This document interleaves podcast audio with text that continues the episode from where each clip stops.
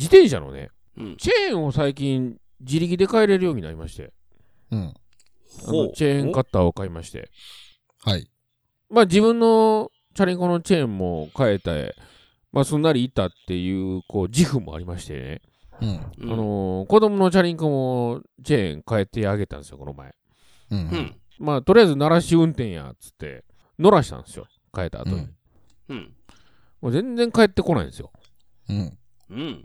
でしばらくしたらもう自転車押して帰ってきたんですよ、はあ、どないしたんや言ったら急にチャリンコ動かなくなったって言われてなあほなってよく見たら後ろの変速機、まあ、ディレイラーって言うんですけど、うん、ディレイラーがめちゃめちゃに壊れてて、おう、いやチェーンがもうなんかもうディレイラーを巻き取ってしまってる状態、ほうほう、ボッキー折れてて、はあ、もうなんかもうタイヤが動くどころのもんじゃないぐらいこう絡まってしまってさ、ほうほう、多分ねそのチェーン変えたことによるかどうかわからないですけど。うん、なんか同じタイミングでそのディレイラーってこう普通のタイヤについてるギアと、うんまあ、スプロケットとその下にその変速機のちっちゃいスプロケットが2つあって、はいはい、そのうちの1個のスプロケットが半分にパキって割れてて、うわもうなんかもう全然回らなくなったみたいな、はあ、でそのディレイラー自体がそのチェーンに巻き取られてもうディレイラーも横にぐっとこう曲がってしまった状態でもうニッチもサッチもいかんような状態になって思ってなんでそんな風になったんですか、うん、いやわからない多分そのスプロケットが割れたことによって、うん、チェーンがきれいに回らなくなって、うん、ディレイラー自体が横にグギャって曲がってしまったんやろねそれはチェーンを変えたことが原因なの、いや原因かどうかわからないですっても言いましたけどチェーンなんてあんな一緒でしょ、うん、みんな違うの一緒やで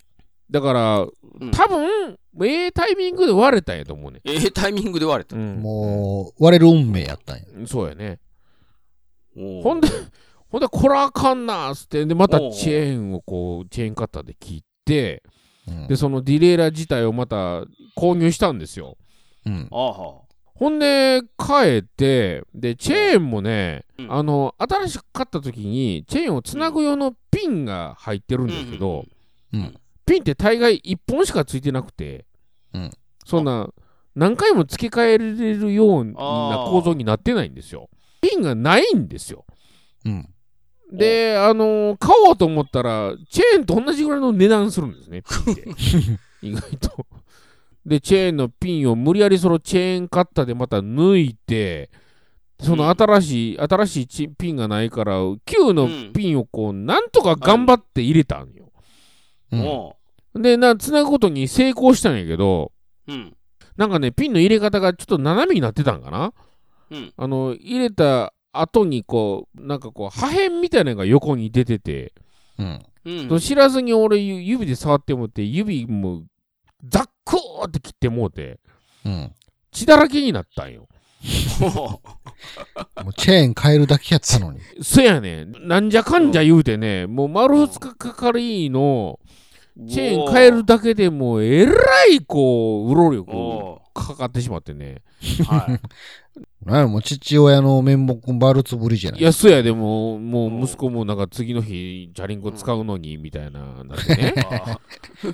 でこのコインタイム手になくてレギュラーのコインタイムで喋りましたけど、うんはい、最終的にうまくいきましたけど、うん、3日後にそのチャリンコで息子が歯を折るというね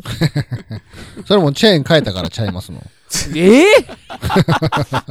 原因としてはいやいや傘掘り込んでもうたからやそれは実は傘がロックしたんじゃなくてチェーンが噛んでチェーンがロックしたっていやほんまやでもさっき言わんかったけど